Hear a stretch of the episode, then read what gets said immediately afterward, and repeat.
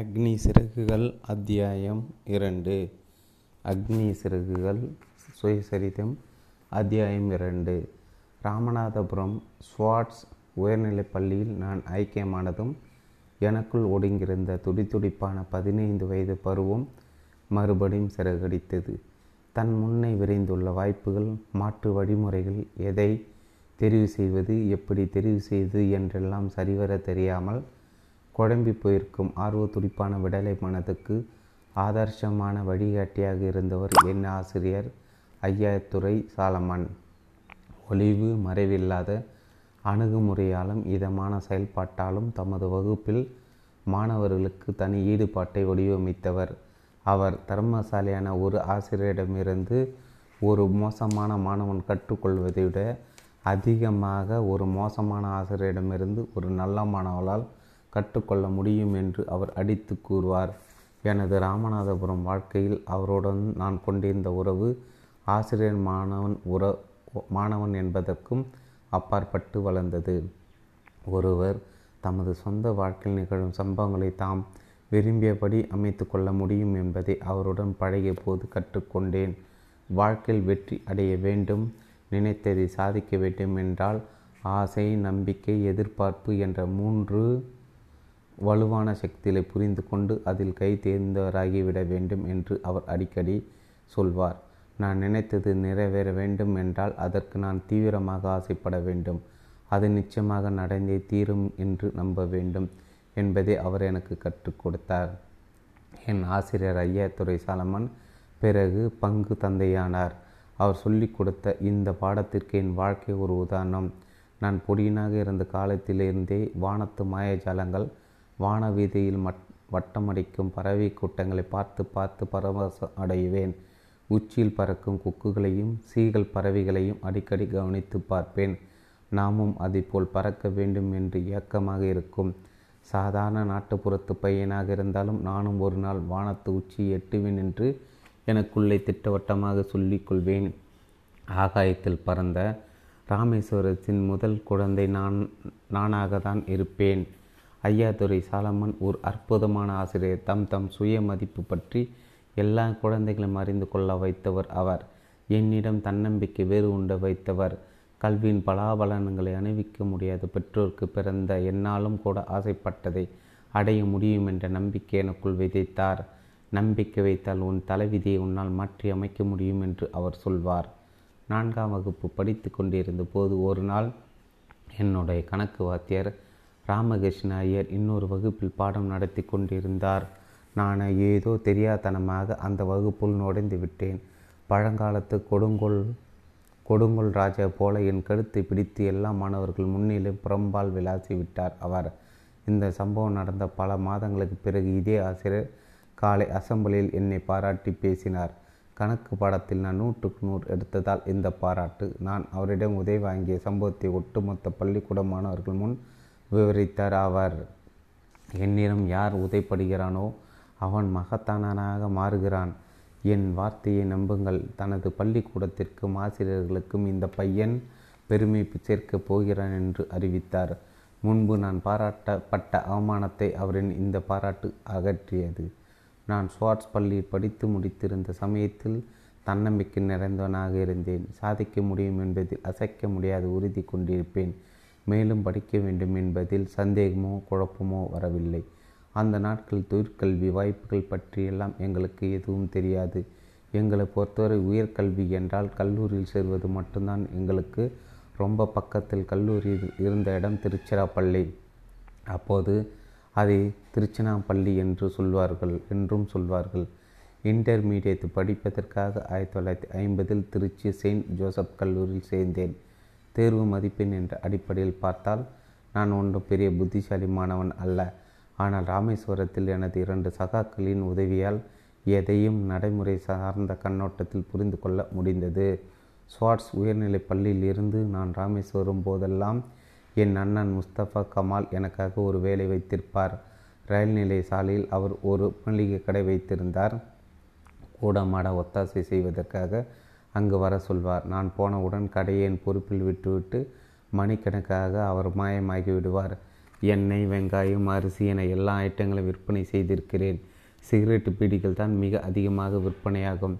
படாத பாட்டு படாத பாடுபட்டு சம்பாதித்த பணத்தை ஏழை மக்கள் எதனால் இப்படி புகையாய் ஊதி விடுகிறாள் என்று நான் திகைத்து போவேன். முஸ்தபா நான் கடைக்கு திரும்பியதும் என் தம்பி காசி முகமது வைத்திருந்த இன்னொரு சின்ன கடையின் வியாபாரத்தை கவனித்துக் கொள்வேன். அங்கு கடற் சங்குகளில் செய்யப்பட்ட பல புதுமையான பொருட்களை விற்பனை செய்வேன். செயின்ட் ஜோசப் கல்லூரியில் reverend father D N செக்குரி Sequeira போன்ற ஆசிரியர்கள் அமைந்தது என் அதிர்ஷ்டம். எனக்கு ஆங்கில இலக்கியம், கவிதைகள் கற்பித்த அவர்தான் விடுதியின் வார்டன். மூன்று மாடி கட்டணமான எங்கள் விடுதியில் சுமார் நூறு மாணவர்கள் தங்கியிருந்தோம். பைபிளும் கையுமாக வரும் ரெவரண்ட் ஃபாதர் தினந்தோறும் இரவில் ஒரு மாணவனையும் வந்து பார்ப்பார். அவரின் ஆற்றலும் பொறுமையும் பேச்ச பேச பேச பேராச்சரியங்கள்.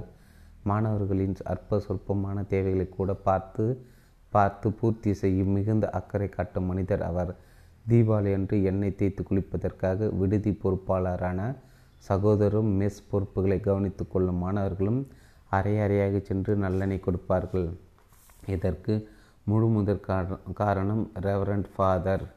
செயின்ட் ஜோசப் கல்லூரி வளாகத்தின் நான்கு வருட வாழ்க்கையில் நானும் மற்ற இரண்டு நண்பர்களும் ஒரே அறையில் தங்கியிருந்தோம். ஒரு நண்பர் ஸ்ரீரங்கத்தைச் சேர்ந்த ஆச்சாரமான ஐயங்கார், இன்னொரு நண்பர் கேரளாவிலிருந்து வந்திருந்த சீ சிரியன் கிறிஸ்தவர். நாங்கள் மூவரும் சேர்ந்திருந்த அந்த நாட்கள் அற்புதமான காலம். எனது விடுதி வாழ்க்கையின் மூன்றாவது வருடத்தில் என்னை சைவ உணவு கூடத்தின் செயலாளராக நியமித்திருந்தார்கள். ரெக்டர் ரெவரண்ட் ஃபாதர் கல்லத் கல்லத்தில் என்பவரை ஒரு ஞாயிறு தினத்தில் உணவு அருந்து அடைத்திருந்தோம். எங்கள் மூன்று பேரின் மாறுபட்ட பின்னணியின் அடிப்படையில் வெவ்வேறு ஐட்டங்கள் அடங்கிய உணவு வகைகளை தயாரித்திருந்தோம். முடிவு நாங்கள் முற்றிலும் எதிர்பாராததாக அமைந்தது. ரெவரண்ட் ஃபாதரோ எங்கள் முயற்சிகளை வஞ்சனை இல்லாமல் ஏகமாக புகழ்ந்து தள்ளினார். அவருடன் நாங்கள் இருந்த ஒவ்வொரு கணத்தையும் அப்படி அனுபவித்து மகிழ்ந்தோம். வெளிப்படையாக மனம் திறந்து பேசிக்கொள்ளும் எங்களது உரையாடுகளில் அவர் குழந்தை போன்று ஆர்வத்தோடு கலந்து கொள்வார். எங்கள் எல்லோருக்கும் அது ஒரு மறக்க முடியாத அனுபவம். கொடுப்பதில் இருக்கும் சந்தோஷத்தை அனுபவிப்பதற்கு மக்களை பக்குவப்படுத்தி காஞ்சி பரமாச்சாரிய சுவாமிகளின் உண்மையான பக்தர்கள் செயின்ட் ஜோசப் கல்லூரியில் எனக்கு ஆசிரியர்களாக அமைந்திருந்தார்கள். எங்கள் கணித ஆசிரியர்கள் பேராசிரியர் தோதாத்ரி ஐயங்காருடனும் பேராசிரியர் சூரியநாராயண சாஸ்திரியுடனும் கல்லூரி வளாகத்தில் ஒன்றாக நடந்து போன அனுபவம் இன்று கூட எனக்கு உத்வேகம் தருகிறது. என்றும் மனதை விட்டு அகலாத பசுமையான நினைவுகள் அவை. செயின்ட் ஜோசப் கல்லூரியில் நான் இறுதியாண்டு படிக்கும்போது இலக்கியத்தில் ஆர்வம் பிறந்தது. பேர் இலக்கியங்களை படிக்க ஆரம்பித்தேன். டால்ஸ்டாய், ஸ்காட், ஹார்டின் படைப்புகளின் பின்னணியும் கருத்தோட்டமும் அந்நியப்பட்டிருந்தாலும் கூட அவையெல்லாம் என்னை மிகவும் கொள்ளை கொண்டன. பிறகு சில தத்துவ படைப்புகளிலும் கவனம் சென்றது. கிட்டத்தட்ட அந்த சமையல் தான் இயற்பியலிலும் எனக்கு அதிக ஈடுபாடு வளர்ந்தது. அணுக்களை பற்றி ஆழ்ந்த விஞ்ஞான விஷயங்களை விவரிக்கும் சப் சப் அட்டாமிக் ஃபிசிக்ஸு பாடத்தை பேராசிரியர் சின்னத்துறையும் பேராசிரியர் கிருஷ்ணமூர்த்தியும் எனக்கு அறிமுகப்படுத்தினார்கள். அணுக்கதிர் வீசும் பொருட்கள் இயற்கையாகவே தங்களை அடித்து கொள்ளும் தன்மை கொண்டவை. இப்படி அழியும் வேகம், ஹால்ஃப் லைஃப் பீரியடு, ஒவ்வொரு தனி அணுக்கதிர் பொருளுக்கும் மாறுபடும் என்று விஷயங்களை எல்லாம் இங்கு தான் தெரிந்து கொண்டேன். ராமேஸ்வரத்தின் விஞ்ஞான ஆசிரியர் சிவ சுப்பிரமணிய ஐயர் இப்படிப்பட்ட விஷயங்கள் இருப்பதை கற்பிக்கவில்லை. இதையெல்லாம் முதன்முறையாக கல்லூரியில் கற்றுக்கொண்டேன். ஆனால் எந்த சிக்கலான சூழ்நிலையிலும் பலனை பற்றி யோசிக்காமல் தொடர்ந்து முத முயற்சி செய்து கொண்டே இரு, ஏனென்றால் சிக்கலான எல்லா விஷயங்களிலும் இழப்பு என்பது தவிர்க்க முடியாது என்று அவர் சொல்லியிருக்கிறார். இப்படி அவர் சொன்னது அணுக்கதிர் விஞ்ஞான தகவல் தகவல் தானே. சிலர் மெய்ஞானம் விஞ்ஞானம் வெவ்வேறான விஷயங்கள் என்று பிரித்து பார்ப்பது பற்றி ஆச்சரியப்பட்டிருக்கிறேன். என்னை பொறுத்தவரை அறிவியல் மார்க்கம் என்பது மனதுக்குள் மெல்ல தவழ்ந்து வரும் தண்டல் போன்றது. எனக்கு எப்போதுமே ஆன்மீக மேம்பாட்டிற்கும் தன்னிலை அறிதலுக்கும் அறிவியலும் ஒரு மார்க்கமாகவே தோன்றுகிறது. வானியல் பற்றிய புத்தகங்களில் பித்தனானேன். விண்வெளி மண்டலங்களை பற்றி படிப்பதும் தேனாய் தித்தித்தது. விண்கலங்கள் தொடர்பாக நண்பர்கள் கேள்வி கேட்கும்போது எங்கள் பேச்சு சில சமய சமயங்களில் ஜோதிடியல் பற்றி பற்றியும் திசை மாறும். சூரிய குடும்பத்தில் வெகு தொலைவில் உள்ள கிரகங்கள் மீது ஏன் மக்களுக்கு இவ்வளோ ஆர்வமும் அக்கறையும் வந்திருக்கிறது? அவற்றுடன் தங்கள் வாழ்க்கையை அதற்காக இப்படி பிணைத்து கொண்டிருக்கிறார்கள் என்பதையெல்லாம் என்னால் நிஜமாகவே புரிந்து கொள்ள முடியவில்லை. ஜோதிடம் ஒரு கலை என்ற அளவில் நான் அதை ஏற்றுக்கொள்கிறேன். ஆனால் அறிவியலை ஒதுக்கி வைத்துவிட்டு அதை ஏற்றுக்கொள்வது என்பதில் எனக்கு உடன்பாடு இல்லை. கிரகங்கள், நட்சத்திர மண்டலங்கள், துணைக்கோள்கள் பற்றி எல்லாம் கூட எப்படி மக்களுக்கு மாயை பிறந்தது, தங்கள் வாழ்க்கையை அவை ஆட்டி படைக்கின்றன என்று எப்படி நம்புகிறார்கள் என்பது பற்றி எனக்கு எதுவும் புரியவில்லை. விண்கோள்களின் அசாதாரணமான இயக்கங்கள் பற்றி சிக்கலான கணிப்புகளை கூட்டி கழித்து பகுத்து பார்த்து இட்டு கட்டி ஒரு முடிவுக்கு வருவது என்பதை என்னால் ஒப்புக்கொள்ள முடியாது. இதோ என் கண்ணியை எதிரே தெரிகிற பூமிதான் அபார சக்தி கொண்ட ஆற்றல் நிறைந்த கிரகம். இழந்த சொர்க்கம், பாரடைஸ் லாஸ் என்ற காவியத்தில் ஜான் மில்டன் இதை பற்றி எவ்வளோ அழகாக வர் வர்ணிக்கிறார் என்று பாருங்கள். கதிரவனும் மற்ற விண்மீன்களும் உலகின் மையமாக இருந்தால் என்ன, நிலையாக சுழல்வது போல் தோன்றும் பூமி கிரகம் அறிவார்ந்த முறையில் மூன்று வெவ்வேறு இயக்கத்தில் சுழல்கிறதா? பூமி எங்கு சென்றாலும் ஒரு அசைவும் உயிர்ப்பும் உள்ளது. தோட்டத்தில் ஜடமாக இருக்கும் பாறைகள், உலோகம், மரம், களிமண் எல்லாவற்றுக்குள்ளும் உள்ளார்ந்த இயக்கம் உண்டு. அணுக்கருவி எலக்ட்ரான்கள் வலம் வந்து கொண்டிருக்கின்றன. வெளியில் சுற்றி கொண்டிருக்கும் எலக்ட்ரான்கள் தன்னை நெருங்கி வருமாறு கவர்ந்திருக்கும். அணுக்கருவின் சக்தி தான் இந்த இயக்கத்தை தூண்டுகிறது. எலக்ட்ரான்கள் எல்லா சாதாரண மனிதர்களையும் போல தன்னிடம் உள்ள சிறிய சிறிதளவு சக்தியால் தன்னை ஈர்க்கும் சக்தி எதிர்க்க முயல்கிறது. இந்த போட்டியில் அணுக்கரு எந்த அளவு அடுத்தத்துடன் எலக்ட்ரானை உள்ளெடுக்குகிறோ அந்த அளவுக்கு எலக்ட்ரானின் சுற்றுப்பாதை வேகம் கூடும். உண்மையில் சொல்லப்போனால் ஒரு அணுக்குள் எலக்ட்ரான்களை அழுத்தி வைப்பதன் மூலம் நொடிக்கு ஆயிரம் கிலோமீட்டர் அதிகரிக்கும் வேகத்தில் எலக்ட்ரான்கள் பயணம் செய்கின்றன. இந்த அளவுக்கு வேகமாக மாறக்கூடிய எலக்ட்ரானின் அசைவுதான் ஒரு அணுவை ஒரு திடமான கோலம் போல காட்டுகிறது.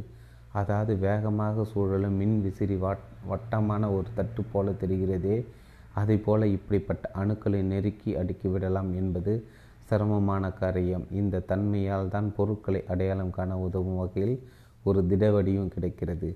திடப்பொருள்களாக காணப்படும் எல்லாவற்றுக்குள்ளும் வெற்றிடம் உள்ளது. நிலையாக இருக்கும் எல்லாவற்றுக்குள்ளும் அதிவேகம் உள்ளது. நமது வாழ்க்கையின் ஒவ்வொரு தருணமும் சிவபெருமான் அற்புத நடனத்தைப் போலவே அமைந்துள்ளது. செயின்ட் ஜோசப் கல்லூரியில் நான் பிபிஎஸ்சி பட்டப்படிப்பில் சேர்ந்த சமயத்தில் உயர் கல்வியில் வேறு என்னென்ன வாய்ப்புகள் உள்ளன என்பது பற்றியெல்லாம் எனக்கு எதுவும் தெரியாது. அறிவியல் மாணவனுக்கு கிடைக்கக்கூடிய வேலைவாய்ப்புகள் பற்றியும் எனக்கு சுத்தமாக தெரியாது. பிஎஸ்சியில் இடம் கிடைத்த பிறகுதான் அதில் இயற்பியல் எனக்கு பாடமாக இல்லை என்பதே தெரிய வந்தது. எனது கனவுகள் நனவாக வேண்டுமென்றால் நான் பொறியியல் கல்வியை பெற போய் போயிருந்திருக்க வேண்டும். எனது இன்டர்மீடியட் படிப்பு முடிந்தவுடனே நான் பொறியியல் கல்லூரியில் சேர்ந்திருக்க வேண்டும். தலையை சுற்றி மூக்கு தொடுவது போல ஆகிவிட்டது. என்ன செய்வது? இப்போதாவது தெளிவு பிறந்தது என்று என்னை நானே தேற்றிக்கொண்டேன். தொழில்நுட்ப கல்வியில் தன்னகத்தின் மணி மகுடமாக கருதப்பட்ட எம்ஐடி மெட்ராஸ் இன்ஸ்டியூட் ஆஃப் டெக்னாலஜியில் விண்ணப்பித்தேன். தெரிவு செய்யப்பட்டவர்கள் பட்டியல் எனது பெயரும் வந்துவிட்டது. ஆனால் இதில் சேருவது நிறைய செலவு பிடிக்கும் விவகாரமாயிற்றே. என்ன செய்வது? சுமார் ஆயிரம் ரூபாய் அப்போது தேவைப்பட்டது. அவ்வளோ பெரிய தொகையை என் அப்பாவால் ஏற்பாடு செய்ய முடியாது. அந்த இக்கட்டான சந்தர்ப்பத்தில் எனக்கு பக்க பலமாக இருந்தது என் சகோதரி ஜொகோரா. அவருடைய தங்க வளையல்களையும் சங்கிலியும் அடமானம் வைத்து எனக்கு பணம் கொடுத்தார். எனது திறமையில் எவ்வளோ நம்பிக்கை வைத்திருந்தால் என்னை படிப்பாளியாக்குவதில் இவ்வளோ உறுதியாக இருந்திருப்பார். அவரது அன்பிலும் அக்கறையிலும் நான் நெகிழ்ந்து விட்டேன். எனது சுய சம்பாதித்தில் அந்த நகையில் மீட்டுக் கொடுப்பேன் என்று சங்கல்பம் செய்து கொண்டேன். அந்த கட்டத்தில் பணம் சம்பாதிக்க எனக்கு தெரிந்த ஒரே வழி தீவிரமாக படித்து உதவித்தொகை பெறுவது மட்டுமே. எம்ஐடியில் நான் கண்ட ஒரு காட்சி என்னை பரவசத்தில் திக்கு முக்காட வைத்தது. ஓரம் கட்டப்பட்டு விட்ட இரண்டு விமானங்கள் அவை. விமானத்தில் வெவ்வேறு விதமாக இயக்கங்களை பற்றி செயல்முறை விளக்கம் அளிப்பதற்காக அந்த இரண்டையும் அங்கு நிறுத்தி வைத்திருந்தார்கள். அந்த விமானங்கள் மீது எனக்கு ஏதோ ஒரு இனம் புரியாத மோகம். எல்லா மாணவர்கள் விடுதிக்கு போன பிறகு நான் மட்டும் நீண்ட நேரம் தனியாக அவற்றின் அருகிலே அமைந்திருப்பேன். பறை போல சுதந்திரமாக பறக்க வேண்டும் என்ற மனிதனை விடாப்பிடியான உறுதியை நினைத்து அதிசயப்படுவேன். இந்த நினைவுகளில் என் மனம் சிறகு விரித்து புரிப்படையும். முதல் வருட படிப்பு முடிந்தது. அடுத்த வருடம் ஒரு குறிப்பிட்ட பிரிவை நான் தெரிவு செய்ய வேண்டிய கட்டாயம் வந்தது.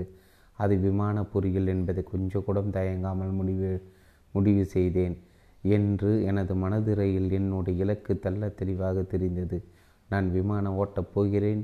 விட்டு கொடுக்காத உறுதியான மனப்பான்மை என்பதில் நான் பின்தங்கியிருந்தாலும் வானத்தை எட்ட முடியும் என்பதில் எனக்கு சந்தேகமே இல்லை. எனது சாதாரணமான எளிமையான குடும்ப பின்னணியின் காரணமாக ஒருவேளை நான் அப்படி பின்தங்கியிருக்கலாம். இந்த தருணத்தில் பல தரப்பட்ட மனிதருடன் தொடர்பு படுத்தி கொள்வதற்காக விசேஷ முயற்சிகளில் இறங்கினேன். தடைகளையும் ஏமாற்றங்களையும் தடுமாற வைத்தன குழப்பங்கள் என்னை அலைப்பாய வைத்த அந்த சந்தர்ப்பங்களில் எல்லாம் என் அப்பாவின் வார்த்தைகள் தான் என் என்னை நிலைக்குலைய விடாமல் நெஞ்சுரம் தந்தன. மற்றவர்களை அறிந்தவன் பண்டிதன், தன்னை அறிந்தவன் தான் உண்மையான கல்விமான், விவேகம் தராத கல்வி பயனற்றது. மற்றவர்களை அறிந்தவன் பண்டிதன், தன்னை அறிந்தவன் தான் உண்மையான கல்விமான், விவேகம் தராத விவேகம் தராத கல்வி பயன் பயனற்றது நான் எம்ஐடியில் படித்து கொண்டிருக்கும் போது என் சிந்தனை செம்மைப்படுத்தி மெருகூட்டிய பெருமை மூன்று ஆசிரியர்களை சாரும். இவர்கள் எனக்கு வழங்கியவைதான் எனது பிந்திய பணி திட்டங்களுக்கு அடித்தளம். பேராசிரியர் ஸ்பாண்டர், பேராசிரியர் கே. ஏ. வி. பண்டலை, பேராசிரியர் நரசிங்க ராவ் என்ற மும்மூர்த்திகள். அவர்கள் ஒவ்வொருடம் ஒரு அபாரமான தனித்தன்மை பளிச்சிடும். ஆளுமை சக்தி உண்டு, இருந்தாலும் இந்த மூவரிடம் ஒரு பொதுவான தன்மை உண்டு. அறிவு கூர்மையும் சளைக்காத செயல்வேகம் கொண்ட இவர்கள் மாணவர்களின் அறிவு பசிக்கு தீனி போடுவதில் கெட்டிக்காரர்கள். காற்றின் வேகம், செயல்திறன், விளைவுகள் பற்றி காற்று இயக்க அறிவியலை எனக்கு பேராசிரியர் ஸ்பாண்டர் கற்றுத்தந்தார். ஆஸ்திரிய நாட்டைச் சேர்ந்த அவர் விமான தொழில்நுட்பம் பற்றி நடைமுறை அனுபவத்தில் கரைகண்டவர். இரண்டாம் உலக யுத்தத்தின் போது நாஜிகளிடம் இவர் சிக்கி கொண்டார். கொடுமையான பிணை கைது முகாமில் இவரை சிறை வைத்திருந்தார்கள். எனவே இயல்பாக இவருக்கு ஜெர்மானிகள் மீது கடுமையான வெறுப்பு. எங்களுடைய விமான கல்வித்துறைக்கு தலைவராக இருந்தவ இருந்தவரை ஜெர்மனை சேர்ந்த பேராசிரியர் வால்டர் ரிப் ரிப்பந்தின் அப்போது எம்ஐடியின் இயக்குநராக இருந்த டாக்டர் கர்ட் டாங் தலை சிறந்த விமான பொறியாளர். இவர் இரண்டாம் உலகப் போரின் மிக சக்தி வாய்ந்த ஒன்றை இருக்கை போர் விமானமான German Focke Wulf F W one ninety German Focke Wulf F W one ninety என்பதை வடிவமைத்தவர் இவர். பின்னர் டாக்டர் கட்டாங் பெங்களூரில் உள்ள ஹிந்துஸ்தான் ஏரோநாட்டிக்ஸ் லிமிடெட் ஹெச்ஏஎல் நிறுவனத்தில் சேர்ந்தார். ஹெச்எஃப் இருபத்தி நாலு Marut HF twenty four Marut என்ற இந்தியாவின் முதல் ஜெட் போர் விமானத்தை வடிவ வடிவமைத்தரும் இவரே. ஆத்திரமூட்டும் சூழ்நிலை கண்டு கொள்ளாமல் தமது தனித்தன்மையை காப்பாற்றி கொண்டவர் பேராசிரியர் ஸ்பாண்டர். தொழில் நெறிகளின் வடுவாமல் இருந்தார். எப்போதும் அவரிடம் அமைதி தழும் ஆற்றல் பொங்கும் சுய கட்டுப்பாட்டில் அவர் வல்லவர். நவீன தொழில்நுட்பங்கள் எல்லாம் விரல் நுனையில் வைத்திருப்பார். மாணவர்களும் அதுபோல இருக்க வேண்டும் என்று எதிர்பார்ப்பார். விமான தொழில்நுட்ப பிரிவில் சேர்வதற்கு முன்பு அவரிடம் ஆலோசனை கேட்டேன். எதிர்கால வாய்ப்புகள் பற்றி யாரும் கவலைப்படவே கூடாது, மாறாக வலுவான அடித்தளம் அமைப்பது, அதை பற்றி ஆர்வம், தேர்வு செய்துள்ள துறையில் தீவிரமான நாட்டத்தை வளர்த்து கொள்வது என்பதுதான் மிகவும் முக்கியம் என்று என்னிடம் சொன்னார். கல்வி வாய்ப்புகளிலோ தொழில்துறை அடிப்படை கூட்டமைப்புகளோ இந்தியர்கள் ஒன்றும் சளைத்தவர்கள் அல்ல. ஆனால் தேவையான துறைகளை எப்படி பாகுபடுத்தி தேர்வு செய்வது, அந்த அடிப்படையில் ஒன்றை தேர்வு செய்வது என்பதில் அவர்கள் கோட்டை விட்டு விடுவதுதான் பிரச்சனை என்று பேராசிரியர் ஸ்பாண்டர் சொல்வதுண்டு. எதற்காக விமான பொறியியல், எலக்ட்ரிக்கல் இன்ஜினியர் ஏன் படிக்கக்கூடாது, மெக்கானிக்கல் இன்ஜினியர் படித்தால் என்ன என்றெல்லாம் யோசிப்பதில்லை. விசேஷ பயிற்சி பெற்று அதில் நிபுணராவதற்காக ஒரு பிரிவை தேர்ந்தெடுக்கும் போது தங்களுடைய உள்ளார்ந்த உணர்வுகளுக்கும் லட்சியங்களுக்கும் அது சரிபட்டு வருமா என்பதை தான் முக்கியமாக கவனித்து ஒவ்வொருவரும் முடிவு செய்ய வேண்டும். இதை நான் நடைமுறை அனுபவம் பெறாத அனைத்து பொறியியல் மாணவர்களுக்கும் சொல்லிக்கொள்ள விரும்புகிறேன். விமான கட்டமைப்பு வடிவமைப்பதையும் அதன் பகுப்பாயும் பேராசிரியர் கே. ஏ. வி. பண்டலை எனக்கு கற்பித்தார். உற்சாகம் பொங்கும் தோழமையான ஆர்வ துடிப்பான ஆசிரியர். அவர் ஒவ்வொருவரிடம் போதனை திட்டத்தில் புது புது அணுகுமுறைகளை அறிமுகப்படுத்தினார். கட்டமைப்பு பொறியியல் ரகசியங்களை எங்களுக்கு வெளிப்படுத்தி காட்டியவர் அவர்தான். அவரிடம் கற்றுக்கொண்ட மாணவர்கள் இன்றைக்கு கூட மேதவிலாச நேர்மையிலும் அறிவற்றிலும் அவர் உயர்ந்தவர் என்பதை ஒப்புக்கொள்வார்கள். அடாவடித்தனத்தின் சாயலை கூட அவரிடம் காண முடியாது. வகுப்பறிவில் அவர் பாடம் நடத்தும் போது சில கட்டங்கள் அவரோடு முரண்பட்டு பேச மாணவர்கள் தயங்கவே மாட்டார்கள். பேராசிரியர் நரசிங்க ராவ் ஒரு கணித வல்லுநர். அவர் பாட ரீதியிலான காற்றியக்க அறிவியலை எங்களுக்கு கற்றுக் கொடுத்தார். திரவ இயக்க நிலை அறிவியல் பற்றி அவர் பாடம் நடத்தும் பாங்கு இன்னமும் என் நினைவில் நிற்கிறது. அவருடைய வகுப்பு சென்ற பிறகுதான் இயற்பியலின் கணித அடிப்படையிலான மாறுபாடுகளை நான் ஆர்வத்துடன் படிக்க ஆரம்பித்தேன். ஒரு மருத்துவர் போலரான சிகிச்சை கத்தி எடுத்து கொண்டு விமான வடிவமைப்பு ஆய்வுக்கூடத்திற்கு நான் வருவதாக விமர்சிப்பார்கள். ஒருவேளை பேராசிரியர் ராவை போல நான் இருந்திருக்காவிட்டால் காற்றியக்கம் பற்றிய சமன்பாடுகளுக்கு ஆதாரங்களை தேடி அலையும் தாகம் எனக்கு ஏற்பட்டிருக்காது. விமான வடிவமைப்பு அறிவியல் என்பது ஒரு வசீகரமான பாடம். சுதந்திரத்திற்கான முழுமை இதற்குள் அடங்கியுள்ளது. விடுதலை, தப்பித்தல், நகர்தல், இயக்கம், சறுக்குதல், ஓட்டம், இந்த ஒவ்வொன்றுக்கும் இடையே உள்ள பெரும் வேறுபாடுகள் தான் இந்த அறிவியலின் ரகசியங்கள். என்னோட ஆசிரியர்கள் இந்த உண்மைகளை எனக்கு விளங்க வைத்தார்கள். அவர்களின் இடைவிடாத போதனை எனக்குள் இதை பற்றி ஒரு பிரமிப்பை உண்டாக்கியது. அவர்களின் புத்தி குறையும் தெளிவான சிந்தனை, நேர்த்தியில் நாட்டம், இவையெல்லாம் எனது ஆழமான கல்வி வேட்கையை கிளறிவிட்டது. சுருங்கும் தன்மையுள்ள பொருள்களுக்கு ஏற்படும் இயக்கம், அதிர்வுகளும் அதிர்வலைகளும் உருவாகும் விதம், செயற்கையாக வேகத்தை அதிகரிக்கும் போது ஏற்படும் பிரிவுகள், அதிர்வுகள், நிறுத்தம், அதிர்வினால் உருவாகும் பின்தள்ளும் முந்து விசை போன்ற பல நுட்பங்கள் எல்லாம் கற்றுக்கொள்ளும் ஆர்வம் பொங்கியது. இப்படிப்பட்ட எண்ணங்கள் எல்லாம் மனதில் ஒன்று திரண்டன. விமானங்கள் பல்வேறு கட்டமைப்பு தொடர்பான அம்சங்களில் அதிகமான அர்த்தங்கள் பொதிந்திருப்பதாக தோன்ற ஆரம்பித்தன. வெவ்வேறு துறைகளின் நிபுணர்களான மூன்று ஆசிரியர்களும் எனக்கு முழுமையான விஷய ஞானத்தை வழங்கினார்கள். மூன்றாவது நான்காவது வருடம் எம்ஐடியில் எனக்கு புது வடிவம் உருவான முக்கியமான காலகட்டம். என் வாழ்க்கையின் பிற்பகுதியில் பெரும் தாக்கத்தை உருவாக்குவதற்கு அடித்தளமிட்டதும் இந்த காலகட்டம்தான். புதிய அரசியல் சூழ்நிலையில் தொழில்துறையில் வெகு வேகமான முன்னேற்றம் ஏற்பட்டது. எனது கடவுள் நம்பிக்கை அறிவியல் அடிப்படையிலான சிந்தைக்கு சரிபட்டு வருமா என்பதை நான் பரிசீலித்து பார்க்க வேண்டிய கட்டம் வந்தது. மெய்ஞானமும் விஞ்ஞானமும் ஒன்றுக்கொன்று முரண்பட்டதல்ல என்பது பொதுவான கருத்து. அறிவியல் பூர்வமான அணுகுமுறை மட்டுமே ஞானம் பெறுவதற்கான ஒரே அணுகுமுறை என்பதே ஏற்றுக்கொள்ளப்பட்ட கருத்தாக இருந்தது. அப்படியானால் கண்ணால் பார்க்க முடிய விஷயங்கள் மட்டும்தான் இறுதியான உண்மை, ஆன்மீகம் என்பது அப்படி இல்லையோ என்று ஆச்சரியம் எழுந்தது. வாழ்க்கை நெறிமுறை என்பது வேறுபாடு ஒன்றோடு தொடர்பு படுத்தி பார்க்கப்படும் விஷயம்தானா? ஞானம் பெறுவதும் உண்மையை அடைவதும் சிந்திப்பதன் மூலம் மட்டும் தான் சாத்தியப்படுமா? இந்த கேள்விகள் எல்லாம் என்னை ஆச்சரியத்தில் ஆழ்த்தி என் ஆன்மீக தேடலையும் அறிவியல் நம்பிக்கைகளின் கேள்விக்குறி ஆக்கின.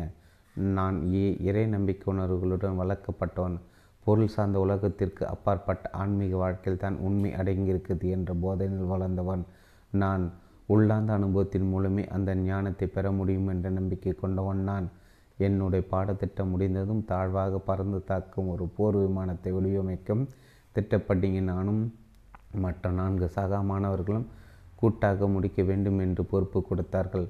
ஏரோடைனமிக் டிசைன் வரை பொறு வரையும் பொறுப்பை நான் எடுத்துக்கொண்டேன்.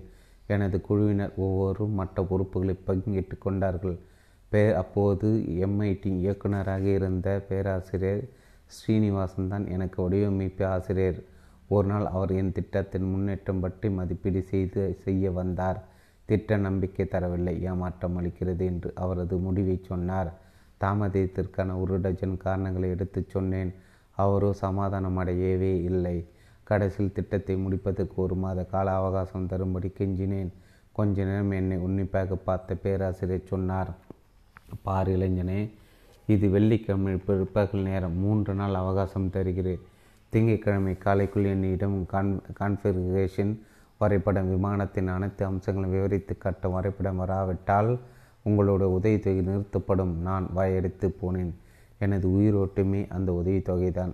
அதை வாபஸ் வாங்கிவிட்டார்கள் என்றால் நான் நிரந்தரமாகி விடுவேன். குறிப்பிட்ட கெடுவுக்குள் திட்டத்தை முடிப்பதை தவிர வேறு எந்த வழியும் எனக்கு தெரியவில்லை. அன்று இரவு முழுவதும் வரை பலகை முன் உட்கார்ந்திருந்தேன்.